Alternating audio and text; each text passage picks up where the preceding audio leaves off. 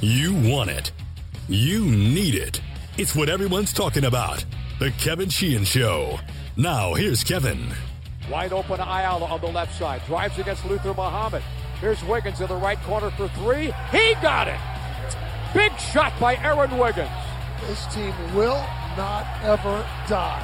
58 to 55 with 541 to go. And Wiggins knocks down his fourth triple of this game. That was Johnny Holiday, Chris Knoche on the call. Heard here locally on the team 980. Same station where my radio show is. Weekday morning 7 to 10 a.m. It's Aaron, it's me. Uh, it's lots to get to. We will have Jeff Ermann on the show. Um, he covers the Terps.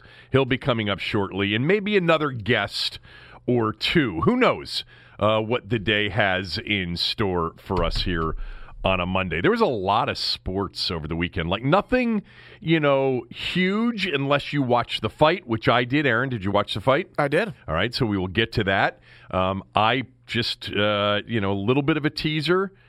I really enjoyed it, and I think I might get back into boxing. Um, but we got more on that coming up uh, shortly. A little bit on the Redskins, some thoughts I had over the weekend about whether or not this team um, has uh, a a good enough wide receiver at this point. I know everybody's high on the young guys. I think it may be in their best interest to pursue a veteran starting wide receiver, uh, and they could go big on that, or they could go sort of mid level. Uh, we'll talk about that.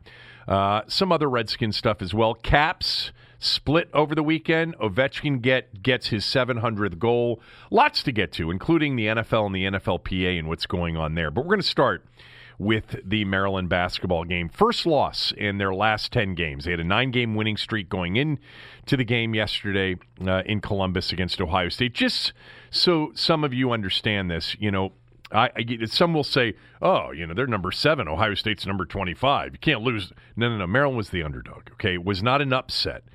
I never look at a ranking and say that's an upset. I look at the point spread. I don't know, Aaron, if that's the way you do it. I would imagine that you do. In large, in the in large part, there are some exceptions where I do think that you can be, you know, when the bookmakers know something, and they make someone a small favorite, and it can still be considered an upset, but not in this. Yeah, case. like the an unranked team as a as a favorite, you know, at home over the number ten team in, yes. in the country, even though the home, you know, the unranked team's favored. I, I understand if people want to call that an upset, but let me just explain this to all of you, and I think we've done it before.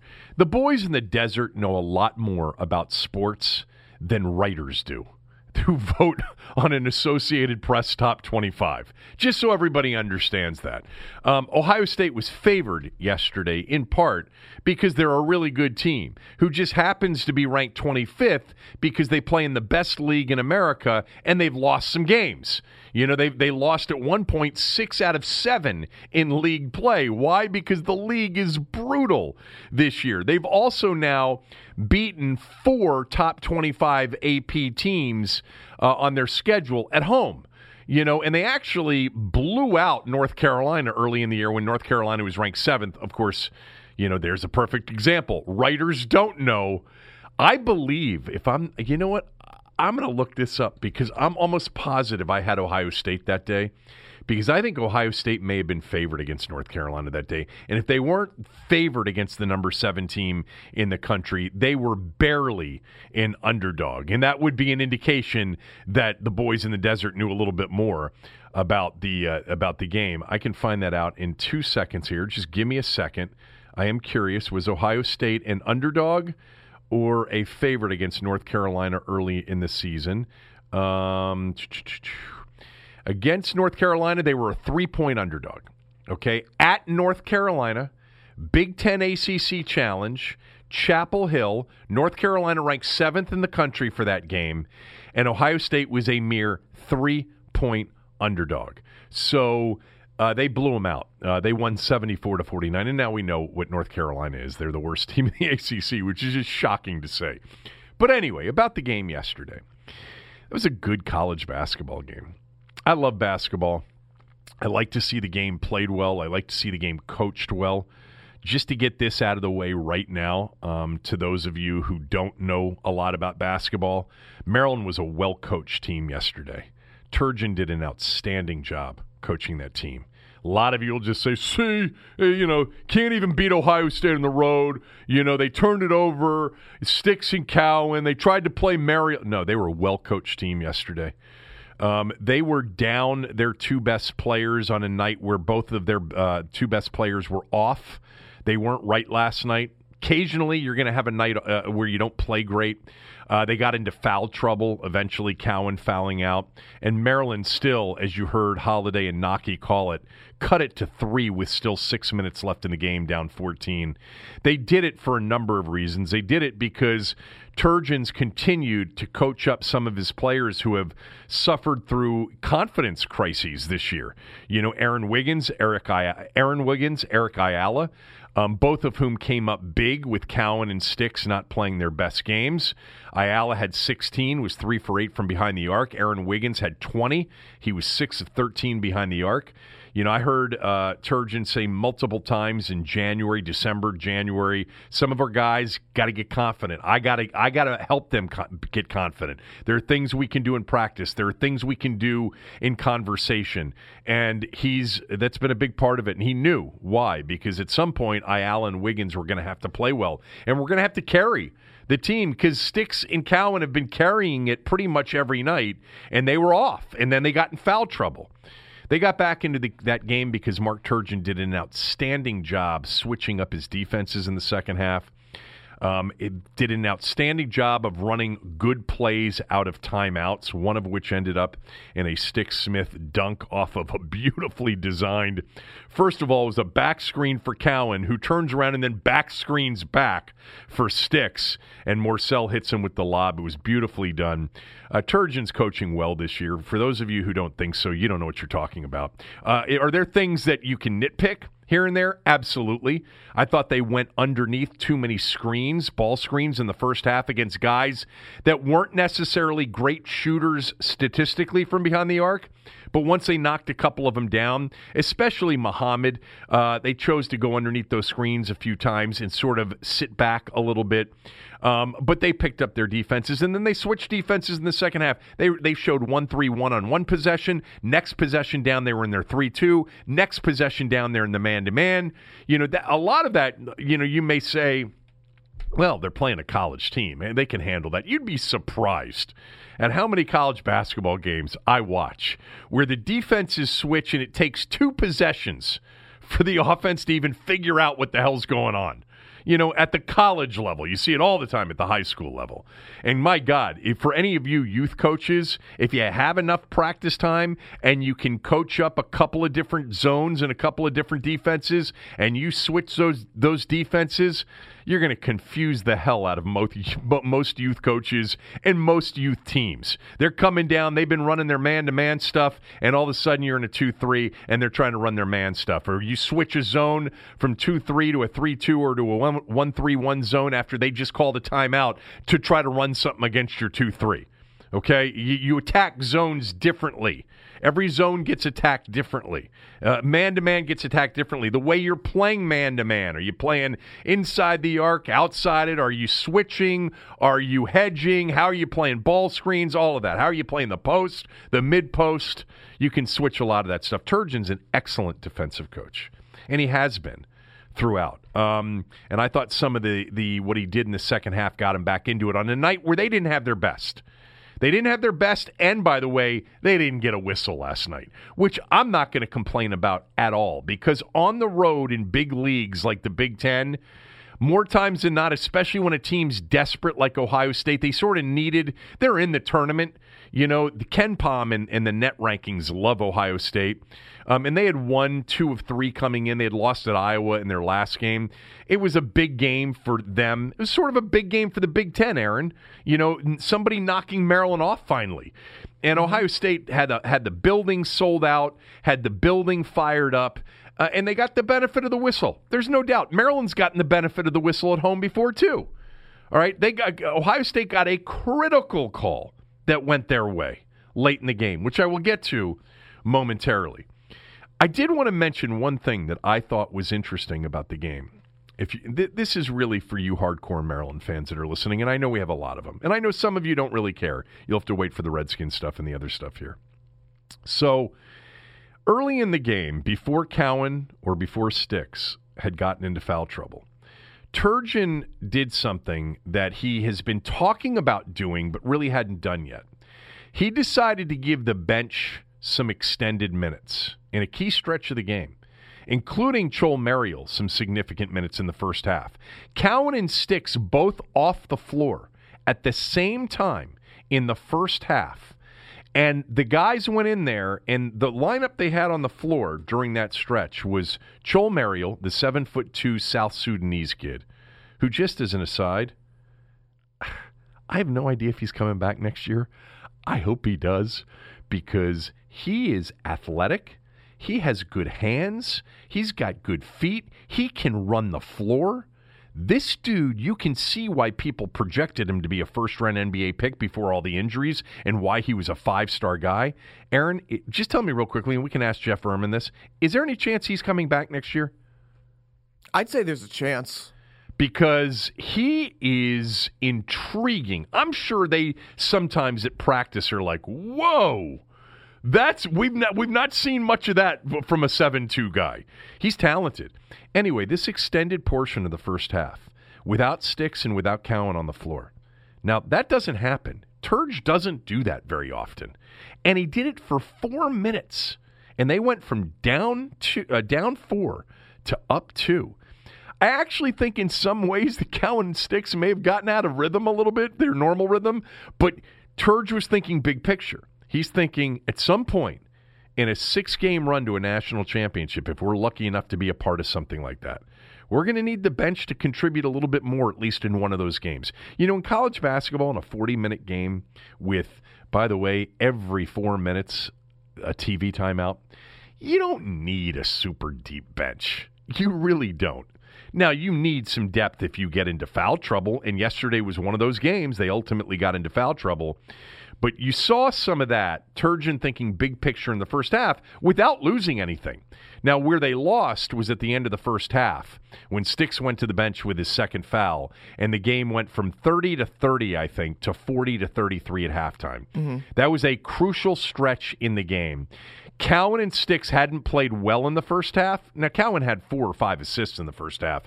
Um, they had one made field goal between the two of them, and Maryland was down seven at the half with really a chance late in the half to go in, you know, really, really close. And then in the second half, Ohio State comes out. They bury a three. Wesson, the big boy, made a three. Um, his brother made a two. And then uh, it's 47 to 33. Maryland called the timeout.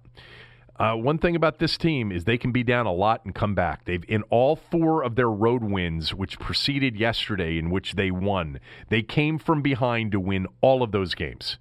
By 15 at Northwestern, by 14 at Illinois, by seven late against Indiana, or eight late against Indiana, and seven late against Michigan State. And so I never thought, Aaron, they were out of it. I did think that this wasn't their day it did from the feel beginning. Like that. Yeah, very early on, you could kind of tell mm, this might not go the way we hope. And Ohio State played well, very well. They deserve a lot of the credit. And Mark Turgeon said this about their big boy, Caleb Wesson, who is a really good player, probably going to play at the next level. Um, Wesson is 6'9, 265, 270. All right. He is arguably Ohio State's best player. He's got a chance to be an all Big Ten player, probably not this year first team, but second team. He's a junior. He averages 15 and 10, something like that. He was very physical with sticks throughout the game. And uh, and got away with a lot. Ultimately, uh, Caleb Wesson ended up with three personal fouls. Um, Sticks and Maryland ended up with a lot more. This was Turgeon talking about the way Caleb Wesson played. He was allowed to be the bully offensively today. I just thought he would. I mean, it stuck a form right. He sticks his chest twice. Like, it, I guess you're allowed to do that here in this building. So he he was allowed to be the bully. And if he's allowed to be the bully, he's a heck of a player. So um, he was terrific scored around the basket. His defense was great. His ball screen defense and his recovery was was really good. So he was, yeah, to answer your question, he was he was terrific all the way across the board. So that was Turgeon after the game. So little bit of whining there, okay? At the same time, I think maybe what he was really intending to say, or could have been perceived as a little bit of whining. In fact, um, Holtmann, the, Ohio State coach, afterwards said, "quote Mark said that about about Caleb Wesson being the bully offensively." And uh, Holtmann said, "To each his own. His opinion can be his opinion. I thought Caleb was physical and well within the rules." Closed quote. So the perception, I think, by you know uh, Chris Holtmann, the Ohio State coach, um, and maybe some Ohio State fans, is that was a little bit you know sort of whiny. I think what Turge was trying to say was he was allowed to play physically tonight, and when he's allowed to be a physical beast, then he's going to be really effective. And, you know, he complimented him there, you know, at the end, too. And, and Wesson's a good player. Um, but, you know, look for a, a, potential rematch in the Big Ten tournament between these two teams with that quote sort of coming back. There's no doubt Ohio State got a good whistle. All right, they had zero team fouls in the second half with still like, you know, 11 minutes, 10 minutes, or like 10 minutes left in the game. Um, Maryland ended up with a lot more fouls. Now, they were fouling late um, to put uh, Ohio State at the free throw line, and Ohio State made, I think, like 17 of their last 18 free throws or something uh, to that effect. But Ohio State was the better team yesterday. They shot it better. They made 10 threes. They were 8 for 16 in the first half. The three point shooting was a significant uh, difference maker. Maryland's two best players had off nights and then got in foul trouble. And then came the stretch of the game at the end where Cowan, with four fouls, is in the game. He hits a driving layup to make it 64 to 59. Uh, at that point, I don't know, there are like three minutes left in the game, something like that, Aaron. Somewhere around three minutes mm-hmm. left in the game. Um, and he gets fouled on the play very clearly. Four minutes left in the game, excuse me, when he makes this driving layup. Gets fouled by Caleb Wesson. Now, some say uh, Sticks pushed Caleb Wesson into Cowan. That's fine. Could have called the foul on Sticks, but it definitely should have been called on Wesson as well. It doesn't get called on Wesson. Cowan gets very frustrated. He yells at the ref, then kicks his leg up, very frustrated, from the ground because he basically got tackled on the play. Should have been going to the to the line for a free throw to cut it to four with 3:58 left, and um, they didn't call it, and instead they teed Cowan up for unsportsmanlike. However, when the pool reporter asked the official after the game was it for unsportsmanlike for kicking his leg? Uh, they said no, it was just a technical foul for him arguing the call with an official. Which, by the way, I could see that. The unsportsmanlike, which it was told to the scores table in the moment, was over officiating at its at its worst. All right, it was an overreaction. Anthony Cowan's a star in college basketball. Okay, he's one of the stars of the Big Ten. He got fouled, there's no doubt about it. He's allowed in a really good college basketball game that was physical. He's allowed to just bark and be a little bit frustrated at the non call. Sorry. I think he I think he was allowed to do that. I think it was overreaction 101 from the referee and it was a big missed call because instead of him going to the free throw line with a chance to cut it to 4, they shoot two free throws and they get the ball. So they're up seven and they get the ball. Maryland still fought back, still had a chance. Eric Ayala had a drive to the bucket where he was fouled in the motion, finished it, and they called the foul on the floor. Bad miss. And then, really, the miss of the game came with about I don't know. It was like uh, it was may have been about a minute left in the game. Dante Scott got a uh, Eric Ayala got a rebound. They got out on the break. Ayala hits Dante Scott. He he hits a driving layup, gets fouled, but part of the foul was the defender grabbing his jersey and pulling it. That's a flagrant or an intentional, and they missed that call. Anyway, that's it on the complaining about the officiating. It, Maryland didn't get a favorable call. Okay, they didn't. At the same time, they fought. They hung in there with their two best players in foul trouble, with their two best players not playing well. I, I never like to talk about a, a loss as a, you know what, that's a good loss. No. But it's okay, I think, to put it in this particular um, way. It wasn't a bad loss. Those two may be the same thing. I just like it said the other way because I don't want them to ever lose. Um, but uh, losses can be described in, in various ways. A loss is still a loss. It's never a good, but it wasn't bad. that they lost that game. They played well. I think he learned a lot about his team. I think he learned a lot about his bench. I think Wiggins and Ayala both probably got really uh, some significant confidence out of that game. And it wouldn't surprise me at all if Maryland bounces back on Wednesday night and beats Minnesota on the road. Minnesota's not easy. Okay, Minnesota is a, is a team fighting for a potential berth in the NCAA. They're definitely on the outside looking in right now. They have lost their last two at home to Iowa and Indiana. They haven't been nearly as good at home as as, as Ohio State's been, but um, I like Maryland's chances. Uh, after losing Sunday to bounce back on Wednesday night, where I guess they will be a favorite, but only a slight favorite on Wednesday night. Right, Aaron? Probably three point favorite. Yeah, I was Tops. thinking, yeah, two to three. Yeah. What did you think from the game?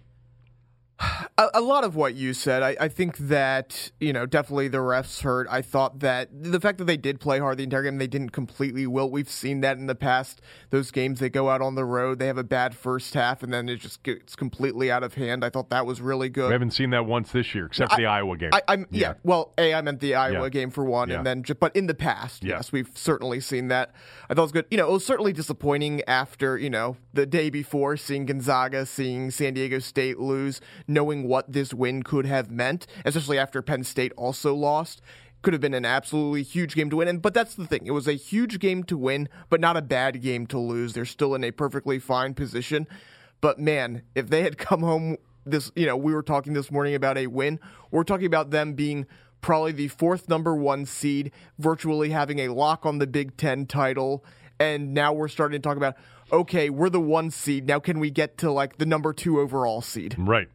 And Maryland would have been, according to Joe Lunardi, had they won yesterday, a one seed in this morning's bracketology, which he's got Maryland still as a two seed. And they're not going to probably drop in the rankings today. I doubt that. They didn't drop in the overall bracket. Um, but if you missed it, San Diego State, Gonzaga, and Baylor all lost on Saturday. Kansas and Baylor, we talked about this on Friday. That was a hell of a basketball was a game. great game. Really good game. Um, Azubuike is really good. Uh, Kansas has a chance to win the whole thing. I think Baylor's got a chance. I like Kansas's chances more. Um, They're but the favorites across the board at this are they right now? Yes. Really? Yeah. Uh, you know, Dayton's in town tomorrow night to play Mason.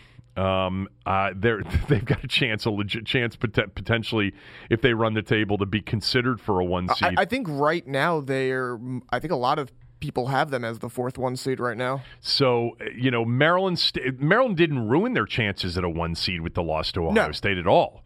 Um, there's a lot of basketball left to be played, but uh, they are solidly uh, on the two line right now. Um, uh, in Lunardi's latest bracketology, this Minnesota game Wednesday night, it's sort of a big game in, in this respect. You know, Minnesota's desperate. They're capable. They've got a very, very good player in Oturu.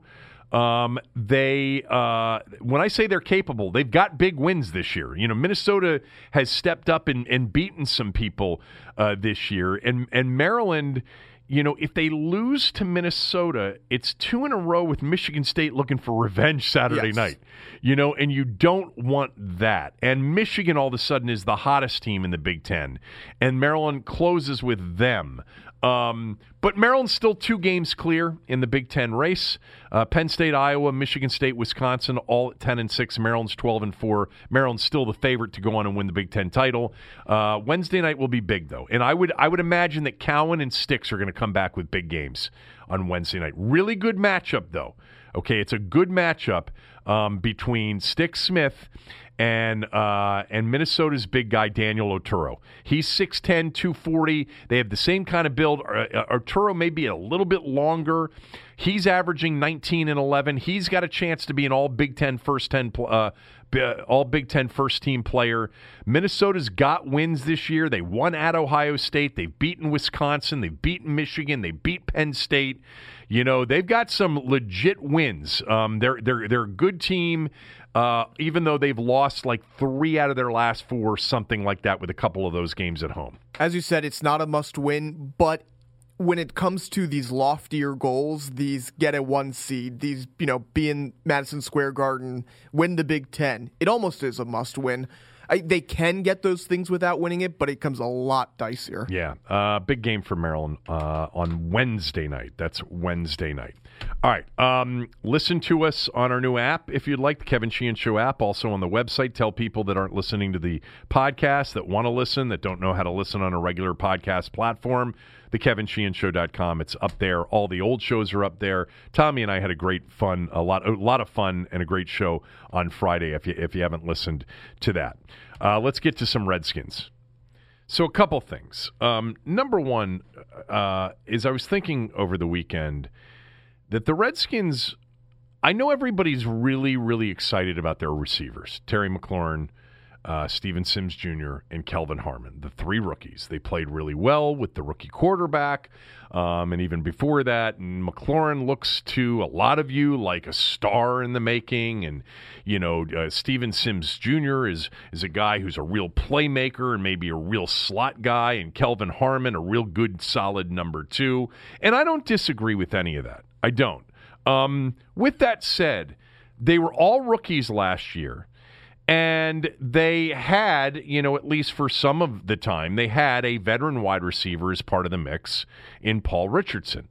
You know, I, I, don't I don't know what Paul Richardson gave them. I'm not you know, I'm not about to say that Paul Richardson was the the veteran that needed to be on the roster, be with a bunch of young guys to teach him how to work, to teach him how to apparently Terry McLaurin is super impressive, super mature.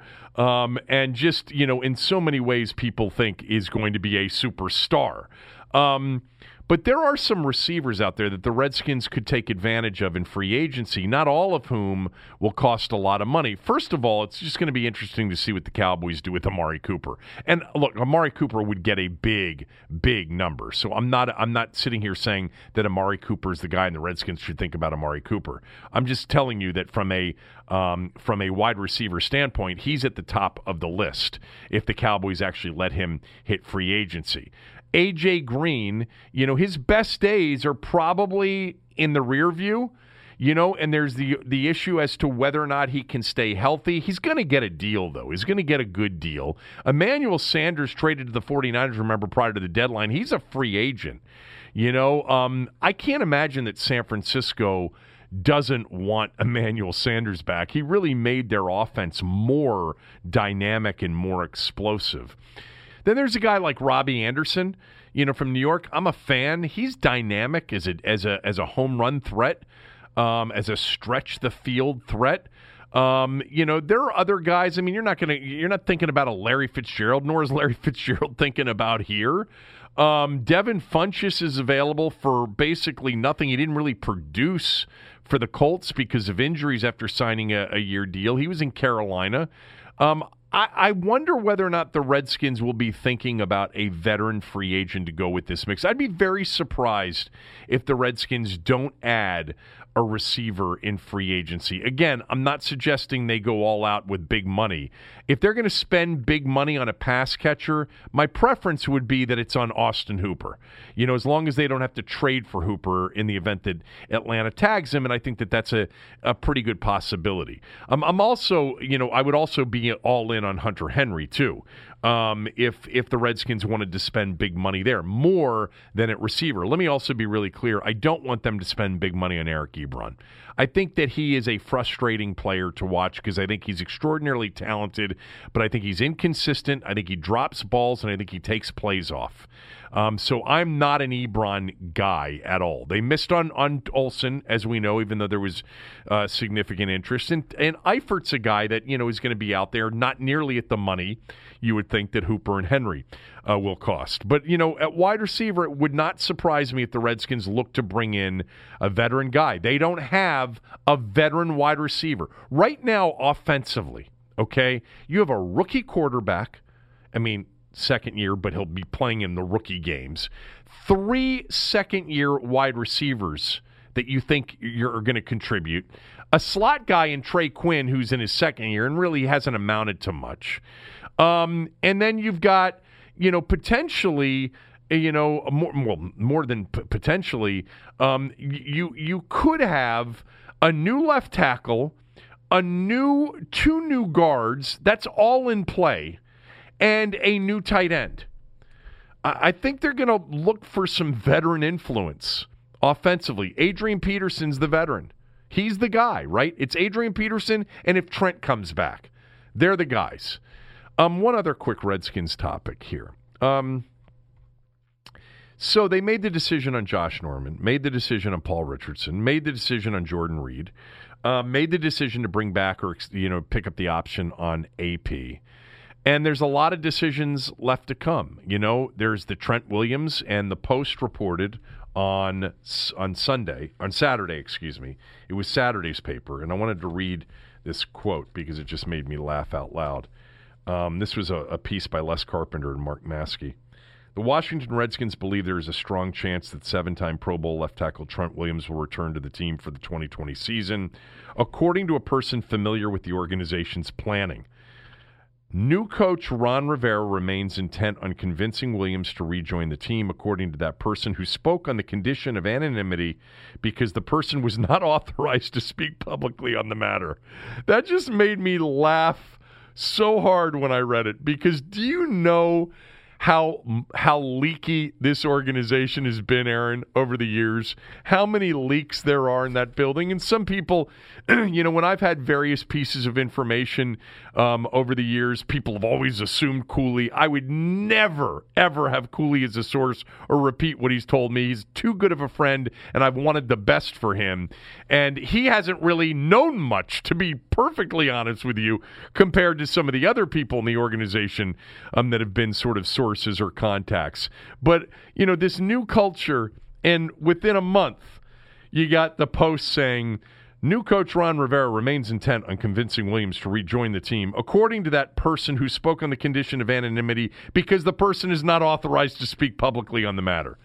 Uh, so they still got have people in that organization that are leaking. Um, Bruce Allen was probably a leak. I know he was upset about people who were leaks. I know a lot of people were upset, but at the same time, they just never seem to be able to stop it. But anyway, Trent is real simple: trade or extend.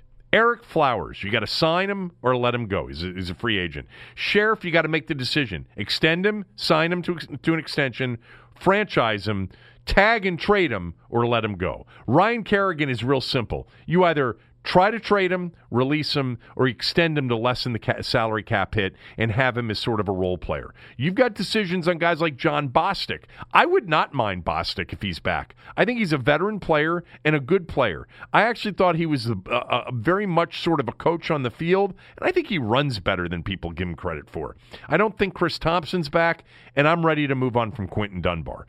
Three public, you know, sort of. Uh, of, of demands. And, you know, first it was the demand for trade or release. Then it was, oh, I didn't really meet it. Then he was last week with Josina Anderson again with the trade or release. Uh, I'm, I'm moving on from Dunbar. I don't want I don't want a guy who goes public three times in a week and a half. You know, when we're trying to trade a, a change a culture. A lot of decisions coming up. Um, a lot of them. It's going to be very active here over the next couple of weeks. Uh, also, real quickly on the NFL Players Association in the league, I don't know if you saw or followed it. i have been following this. I've been fascinated by it because I want there to be labor peace. I want the new CBA in place before the league uh, calendar starts on March 18th.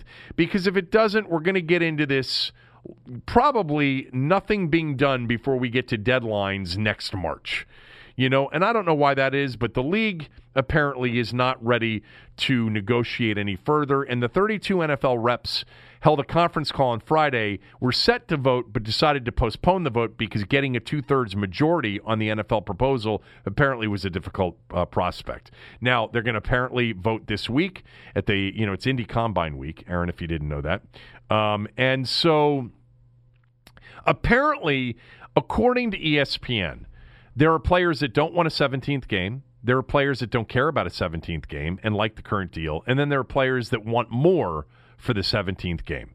Uh, the league, uh, you know, the league's proposal that they approved last week essentially um, provides the players with an increase in revenue share. It goes from 48% to up to 48.5% with a 17 game se- season.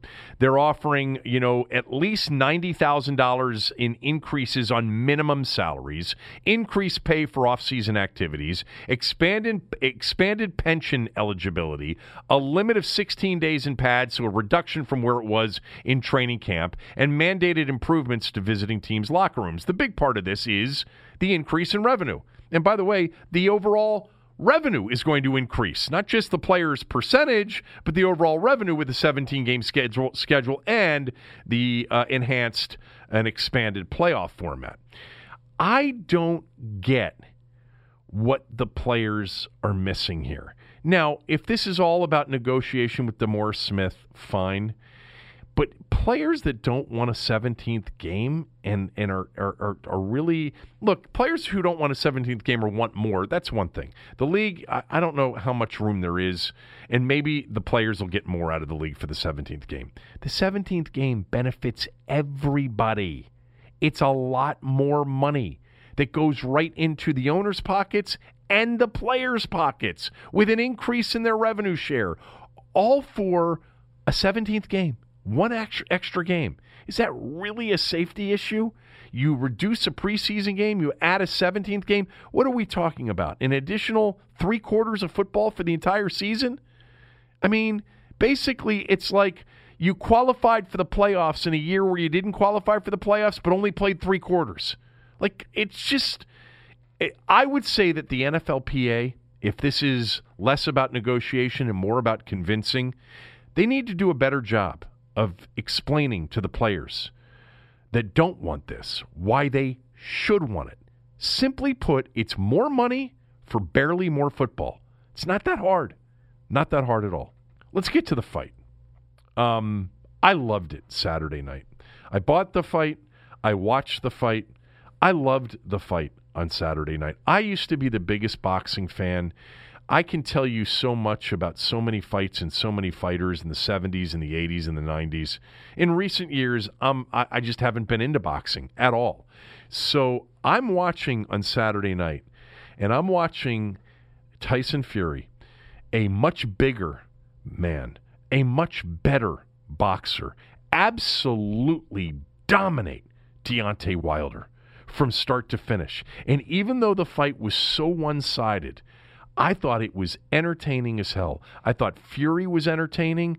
Um, you know, th- those of you that watched the fight know that Deontay Wilder was knocked down early um, knocked down twice actually in the fight, knocked down early with a shot that basically split his ear open. It did not break his eardrum. A lot of discussion about his eardrum being broken, and this was calling causing balance issues and equilibrium issues. As it turned out, it was just a cut ear that required seven stitches. He was he was out on his feet multiple times in this fight. It got shut down by Wilder's corner in the seventh round, Aaron. They threw in the towel. And that was actually the least threatening of all of the positions that he was in, you know, at the time. I thought there were a couple times in the fourth, fifth, and sixth rounds where I thought the corner had to be considering stopping this fight because he was getting the shit kicked out of him. He looked like he was on the verge of being injured seriously. And I know he's got a big right hand and a big knockout punch, but that thing was one sided dominant by a guy who Tommy said wasn't a good fighter on Friday. I see what Tommy's saying about Wilder. I do. Fury, to me, 6'9, 270, you know, can box, can really box, and has a shitload of charisma. He's a star, man. He is a star, and I cannot wait for his next fight. It'll, it, that's going to be the interesting thing. Exactly. Do they does Wilder call for that third match that's in the contract? Does he go on to Joshua? We'll, we'll see what happens there. That's interesting. But yeah, no, there's no question that Fury's a star. He's already started to cross over into other things. He did WWE at one point. It wouldn't shock me if he pops up there again in the near future, possibly even before the next fight. But yeah, there's no question. And, and for a, a, a sport that needs a star, taking away what Fury, you know, there, there's some controversies around Fury. Let, us put it that way. Uh, this is exactly what they needed a guy to go out there to look great to have that post, you know, the sing along at the end there, and to do everything he could to be a star. For those that missed it, at the end of the fight, Tyson Fury in the middle of the ring sings Don McLean's American Pie. Here's how it went. Remember how that music used to make me smile. Sing along if you know the words. And I knew if I had my chance, I could make those people dance and maybe they'd be happy for a while. But February made me shiver with every paper I deliver. Bad news on the doorstep. I couldn't take one more step. I can't remember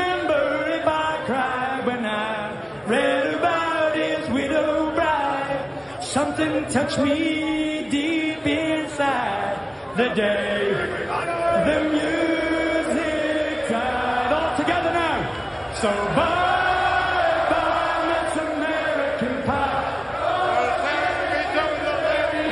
that was Bob Arum right there. who, who Fury put the mic in front of, you know, 80 year old Bob Arum.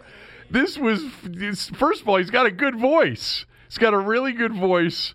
Um, I can't wait to watch him fight again. He he talked last week, leading up to the fight, that he was going to lick the blood off of Deontay Wilder.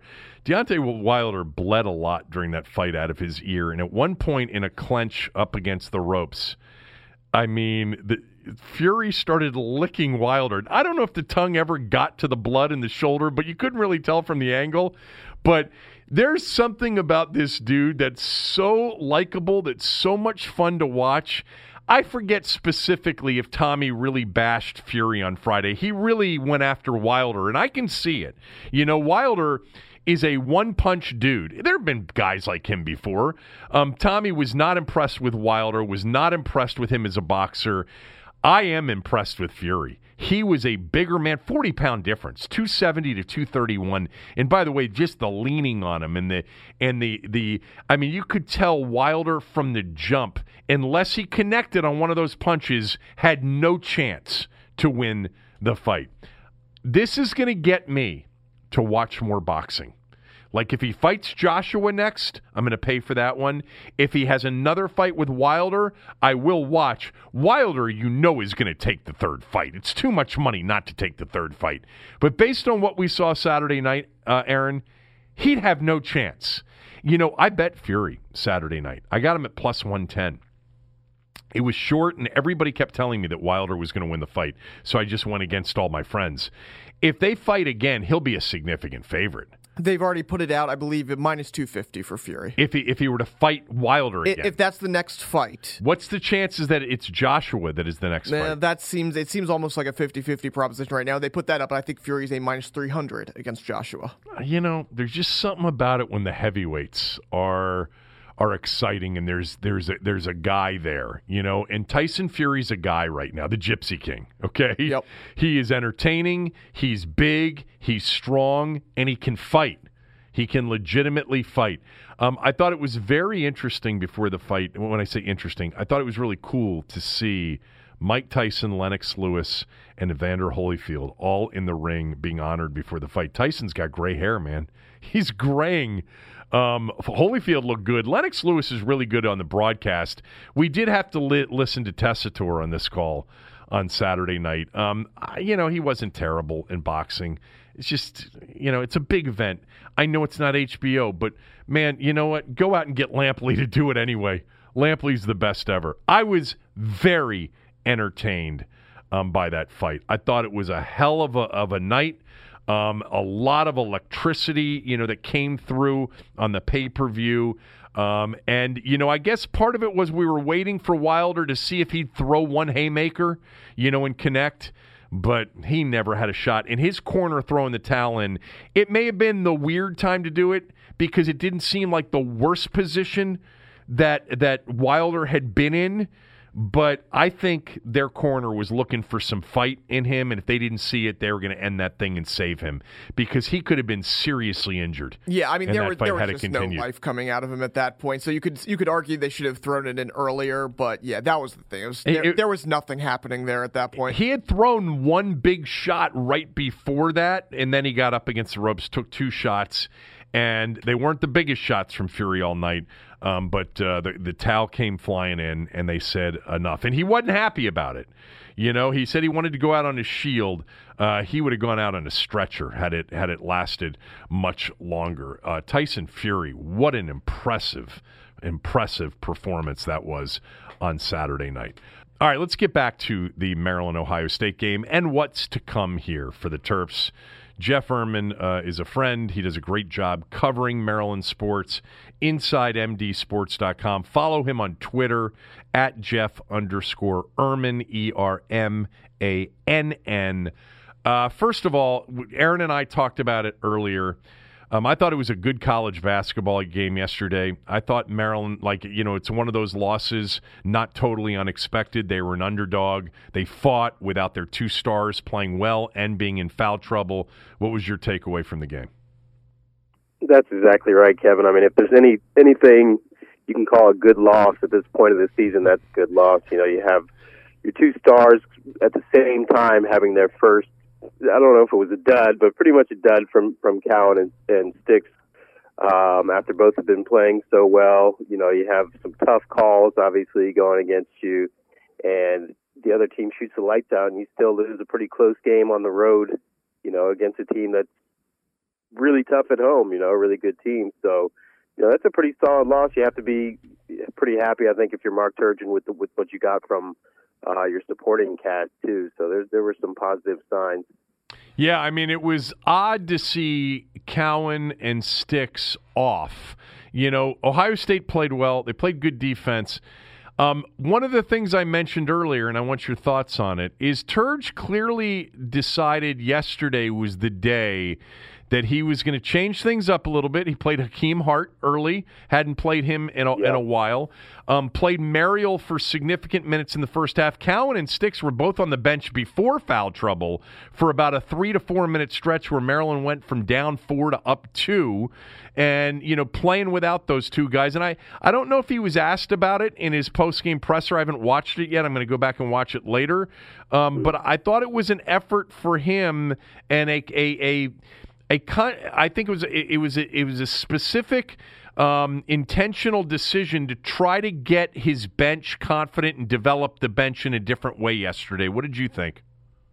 Yeah, I think that's a really good observation. He wasn't asked about it in the press conference, but you know, he's he's increasingly spoken about the bench and his concern there. You can tell it's really keeping him up at night that he doesn't have any uh, really productive guys, except for Aaron Wiggins, obviously coming off the bench. So I think you know, so often lately when he's put in the bench guys, they've quickly lost whatever lead they had, or you know, Maryland's gone down by a few points, and he's had to quickly sub the starters back in. So I think he was just trying to ride that out, and you know, because they weren't losing ground for the first time in a while with Marial and those guys in there, so he's trying to ride that out and see what they could do and give them confidence, like you said, because you know, six. It's, and we've seen plenty of teams make deep runs six deep. Duke obviously is notorious for it, Right. but it's a scary proposition going into March without much of a bench. So that's exactly what that was. I think with Hakeem Hart, you know, Serrel Smith kind of took the job from Hart back around Christmas as the fifth guard, but has really struggled offensively. He's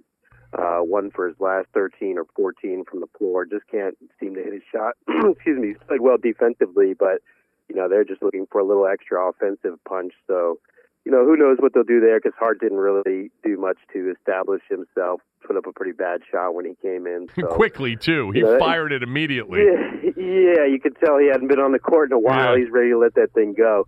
Um, so you know that spot's not that vital. It's like an eight eight minute per game spot, but if you could get a guy who could at least hit an open shot there once in a while, that would be helpful.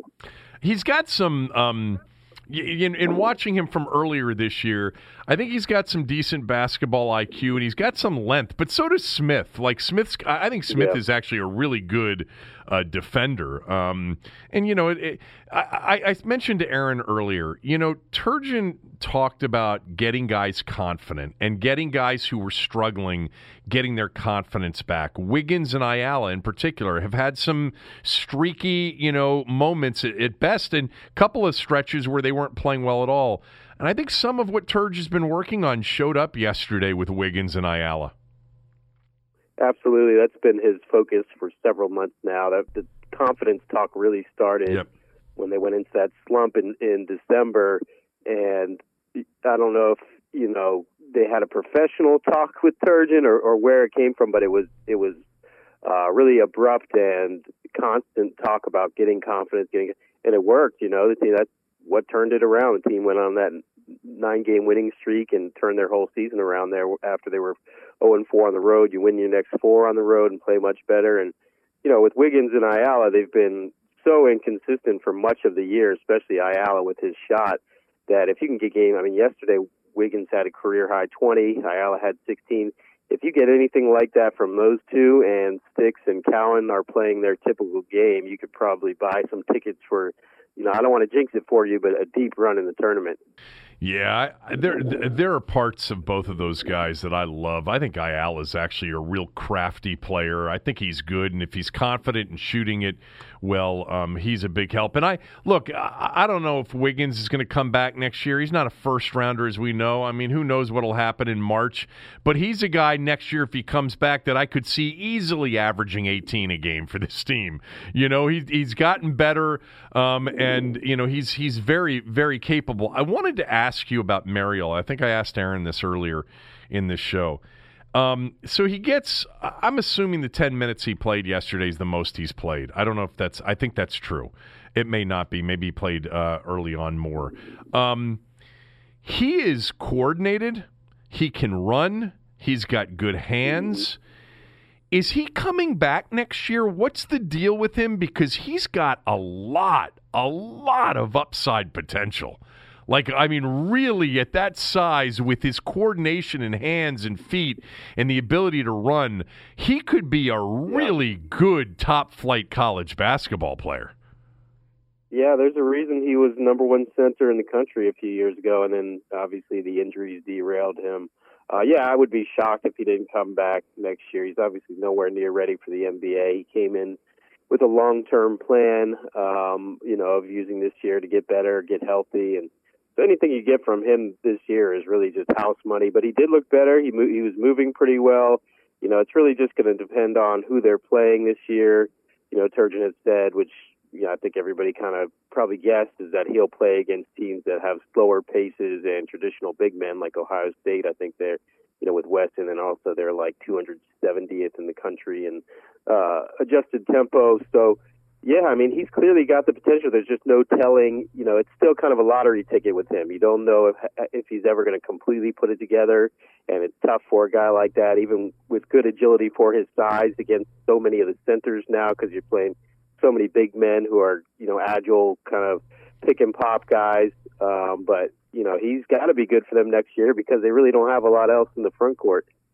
No, they don't. Um, all right, um, let's talk about Wednesday night. Aaron and I talked about this earlier. That you lose to Ohio State. Um, I, I, I, described it as it's not a bad loss, uh, and it was a very good college game, and maybe a lot of good came out of it because of Ayala and Wiggins and the f- fact that they, you know, they, it's a three point game with five and a half to go. You know, with with nobody playing well and people in foul trouble and a lot of questionable officiating at the end, etc. Um, with that said, you know, you, you're playing at Minnesota. They're capable. They got a big guy that plays a little bit like, you know, Stick Smith does. Oturu's a really good player. Um, they're capable at home. And I think it's a big game. You know, you get two two road losses with Michigan State coming in looking for revenge on Saturday night. You know, you you you don't want this thing to even you know for a blip derail. You know, for a week or so because yeah. I think they're very capable. And nothing's going to change my opinion about them when we get to to March and their their their effort to win the Big Ten regular season. But do you consider Wednesday night at Minnesota to be an important game? It's a huge game. I mean, this is like this is where you could conceivably lose your confidence if you lose two in a row.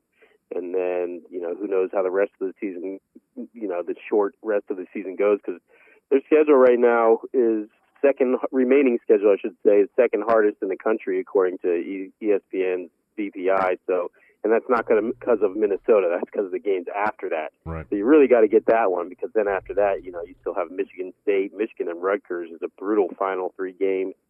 You know, we've seen them go to Minnesota and stub their toe. There was, you know, obviously when when when discussions happen about the toughest losses of the Turgeon era, that one year at Minnesota where they were 0 and 13 in the Big Ten, and Maryland went out there and lost is usually one of the first ones mentioned. So, you know, you can stub your toe out there easily. Oturu is obviously a monster. Otherwise, they're not that good of a team. You know, a little bit above, obviously, the kind of stellar dwellers, uh, Northwestern and Nebraska. But yeah, that's a huge game just to kind of get their momentum restarted, and also because those final three games are are so tough. You know, you've followed this program and in Maryland sports for a long time. Um, I have as well. I didn't like being in the Big Ten. I hated it. I wanted to go back to the way it used to be. Um, not the ACC that we see today, but the ACC that we used to be a part of. But I have yeah. to admit that this, for me, is the first year, um, and it's the sixth in the Big Ten for Maryland. It's amazing how quickly it flies by. But first of all, I guess in part because the Big Ten's so good this year and it's so clearly the best league. Um, but the games night in and night out, I mean, we've watched a lot of Maryland basketball over the year years, Jeff. This is as intense night in and night out as anything we saw in the ACC. Yeah, it's really good. You know, it doesn't have those like those vintage ACC teams like some of the Duke teams and some of those Carolina teams, obviously, um, or Maryland 2002. But it's it, the depth is just absolutely incredible. It'll be interesting to see how it holds up in the tournament. You know, there's definitely not an established team that you can point to and say like that's clearly a Final Four team, but uh, every you know every single analytical ranking, except I think one maybe it's the RPI that somehow is the Big 12 first, just because of Kansas and, and Baylor. Baylor. But uh, yeah, this is this has been the most enjoyable year because the game, and obviously it helps that Maryland's doing well, but uh, the most enjoyable year in the Big Ten, clearly. And you know, I think that's going to be a big crown in Turgeon's, uh, or a big um, gem in Turgeon's crown if they can win the regular season title and arguably the best Big Ten season that there's been since they joined. Yeah, I mean, there were those winters where you know you're on Tobacco Road and you're playing in Chapel Hill one night, and then you know you're home for the weekend against you know Duke, and then you're at in Charlottesville the following Wednesday night. You know the grind of January and February in the ACC was always highly entertaining. Um, but th- th- this year, I mean, the games that Maryland's had already, you think about the Friday night game at Illinois, the Michigan State game Saturday night in the high profile spot on ESPN, yesterday, you know, the CBS late game in Columbus, and then what we've got heading in the in in two of the three final games, that Michigan State game is the ESPN game day game. And you know, Michigan State hopefully will move they should move back into the rankings this week, right? I'm because they won after didn't they beat they beat somebody last week after losing to us? Yeah, they beat um, Nebraska. Nebraska. They, they, they should be right around that 25 slash others receiving yeah. votes. I would guess they'd jump back in. And then Mich- that game now, you know, that looms as the season finale, regular season finale against Michigan could be huge. I mean, Michigan is playing really, really well um, right now uh, and they've got talent. Um, I wanted to finish up with this because I follow you on Twitter and and all of the recruiting stuff. Which I actually I had I had Scott on the radio show a week and a half ago, and his comments got blown up about you know oh, sort I know. of yeah right yeah. So you heard him, and and part of that sort of stemmed from a conversation that I had had with him basically the night before, where I just said, stop talking about recruiting, stop talking about seating, just enjoy this. This is fun. Like this is the first first time in a long time. Like they're legitimately good. They've been good. It's not that they haven't been good, but they got a chance to win a Big Ten regular season title. And all of these games, like this Illinois game's big, and and he's like, oh, you're you're right, you're right, you're right. And then you know he say, he comes on the radio the next morning or whatever, and, and essentially says the same thing. But anyway. I did see that Maryland got a commitment for next year. I, I, am bringing Yeah. it up with you because you reported it. It still matters. It's It still important. matters, and you know they only had you know going into you know c- coming down the stretch here, they only had one commitment for 2020 with Marcus Dockery, you know who's a who's, Yeah. who's a guard. So tell everybody about who they had just added and what else is on the horizon. So they got a commitment from a point guard named Aquan Smart uh, from Illinois. Six three kid, really long, rangy, kind of a late bloomer, under the radar type. He was committed to East Tennessee State early in the process, and then backed out of that, and then had interest from Maryland and some other high major schools, uh, Butler, TCU, a handful of others. You know, he's not the guy recruit ranking wise that we've typically seen those top 100 guys who've consistently signed with Maryland. But if you watch his video, he's clearly got some talent. And, you know, for Turgeon to put this many eggs in his basket when he has Anthony Cowan graduating kind of shows you how much he thinks about him. So you have him and Dockery. Dockery is more of a combo guard and kind of the Seth Allen mold, I would say. Uh, he's a lefty, too, plays somewhat similar to him. Uh, obviously, you need at least one, and I think two big men now because Jalen Smith is all but gone to the NBA. Even without that, you probably needed another. Or you definitely needed another big man with the Twins, you know, having originally been in the equation and no longer on the roster. So, uh, I think that you know a big focus moving forward is going to be the transfer market for them. Uh, I think that you know, aside from grad transfers, and there's there's one who will be visiting Patrick Tape, I think is how you say his name from Columbia, six ten kid who had really good numbers last year. But even aside from that, now with this proposed new rule where players will be able to transfer and become eligible immediately if that goes through, it's going to be chaos everywhere. And Maryland should have some really good options, and maybe even to grab another guard just to be safe, you know, because you only have uh, Eric Ayala on the roster right now, point guard. So, you know, right now the focus obviously for him is finishing the season, but I think uh, in March it's going to get very interesting. There'll probably be some new names pop up that you know haven't been out there. Last one, actually, um, for real, and I'll let you run. So Mhm. Maryland, um, you know, added a new school president. Um, they've got you know a, a an athletic director now that's been in in the mix you in in, in Damon for uh, a year and a half or whatever it's been now. Um, you know, interim first, and now where he is. Um, what is Turgeon's situation? Uh, you know, I don't think that I don't think Evans was ever fully 100% pro Turgeon guys. They they just kind of needed to support each other to get through. Most ads want to have their own guy. Uh, of course, Turgeon is not his guy. Kevin Anderson hired him, but you know he obviously wants the program to succeed. And Maryland's having a great season. I heard I was told after the Michigan State comeback, the first call Turgeon got was from Evans congratulating him. So, you know, I think Turgeon's done a lot to solidify his standing during the regular season. People always ask me what it'll take to get an extension, what it'll take if Evans wants to move in a different direction.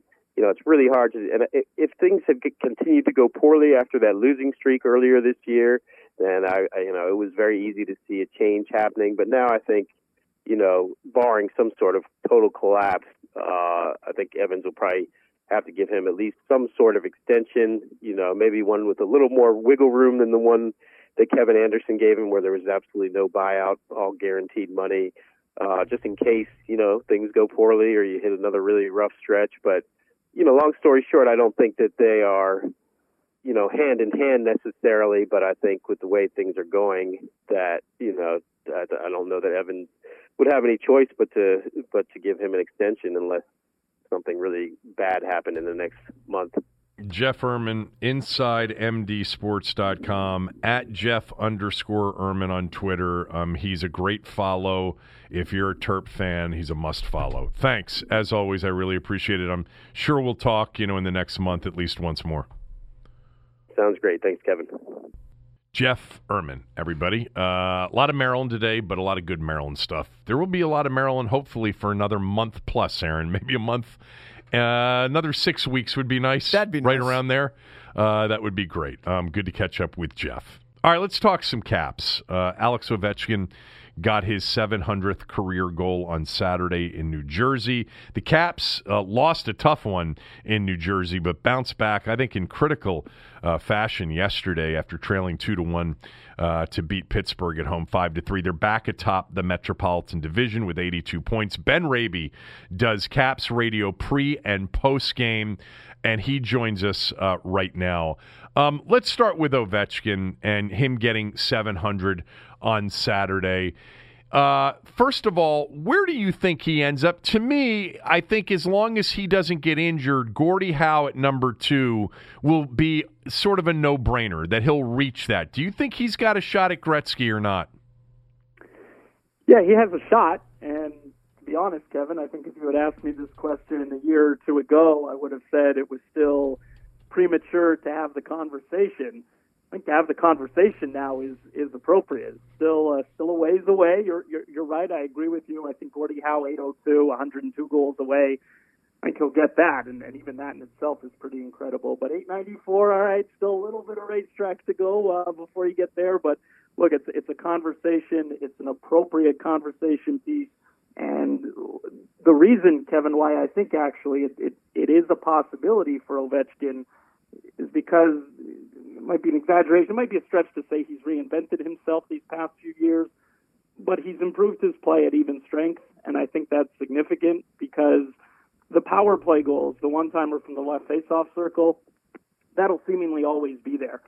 But you look this year at his numbers, for example, he already has 30 even strength goals. He's on pace for his most goals at five on five even strength since 2010, 10 years ago. Wow. And the fact that he's doing that now in his 15th year at age 34, it tells me that there's still a little bit left in the tank. And again, while the power play goals are always going to be there, this is always going to come down to could he complement those power play goals with the even strength tallies and the goals he's scoring, Kevin. I know I'm going on here, but the goals he's scored in the past couple of seasons at even strength, picking up speed through the neutral zone, goals that I'll be honest, five, six years ago were starting to come out of his game they've been coming back the past two or three, and I really think if he can keep that up, uh, it really bodes well as he tries to get uh, even closer to Gretzky. Tarik El Bashir from The Athletic was on the radio show with me this morning, and he said Alex Ovechkin is the greatest goal scorer in the history of the game. And what he's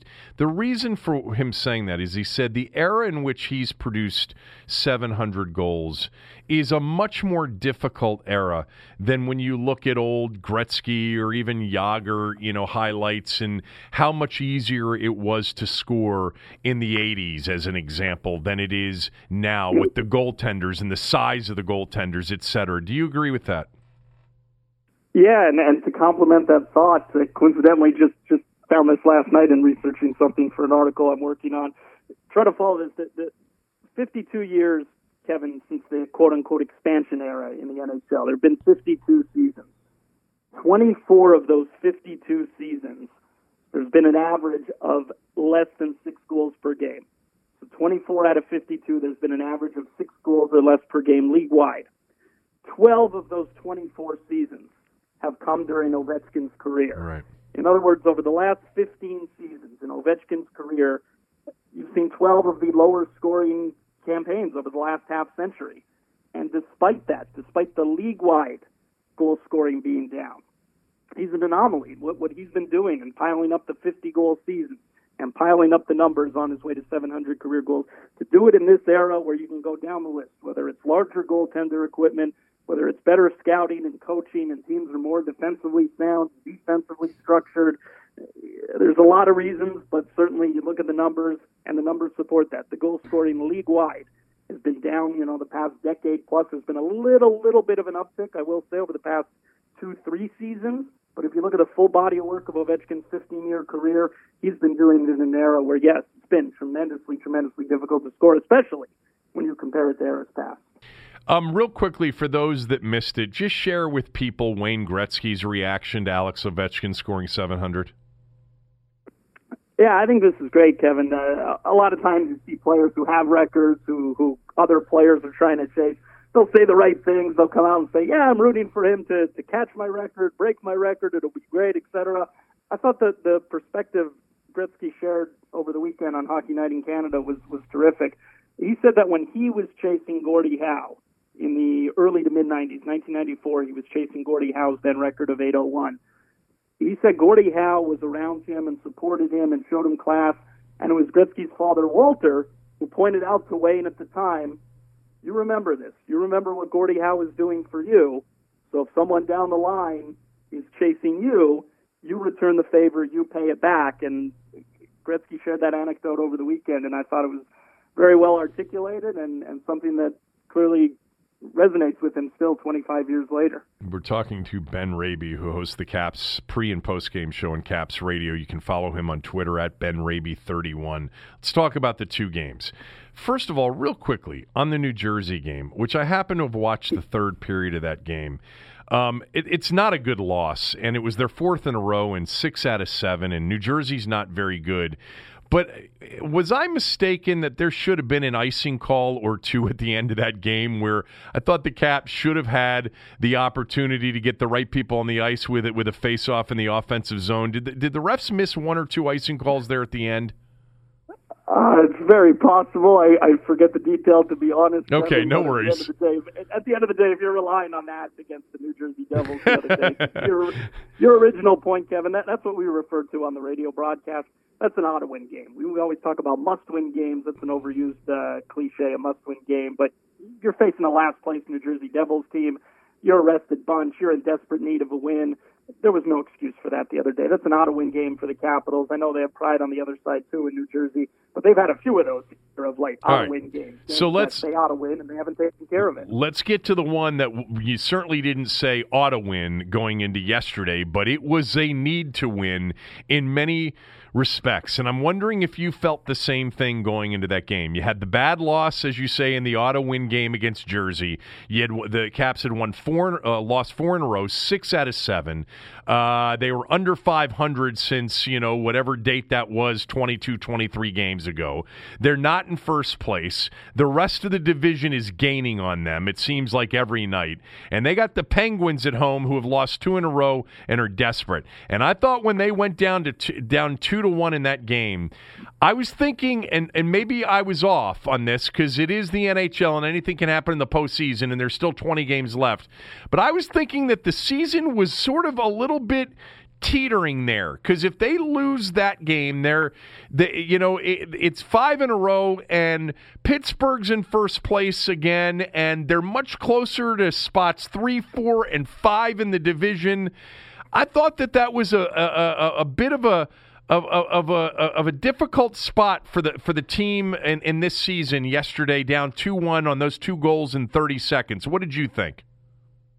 Yeah, no, that was a, that was a big game all around for all the reasons you stated, and also Kevin of note. I think well, first of all, big win. You're right on that. Let's see now if they could build off this because if this just ends up being you know one of two or three wins over a ten game stretch Uh, not to suggest it'll be for naught yesterday, but you got to build off this, and, and that's been something they've struggled with over the past few weeks, being able to build off the odd good performance, and then they've you know come back a couple of days later and and laid an egg on occasion. So we'll see how they bounce back from this. But the encouraging sign certainly was the way they got it done in the third period, going back to you know again it sounds cliche, but going back to some of those blue collar workman-like elements. They were physical yesterday couple of the goals in the third period, TJ Oshie, Carl Hagelin, you know, from the old greasy areas, you know, dirty, greasy goals from atop the crease, and, and, and that has sort of been lacking from their game over the past few weeks. So it wasn't only that they came back, it wasn't only the opponent, but it was also the way they did it. And, and again, bringing the physicality.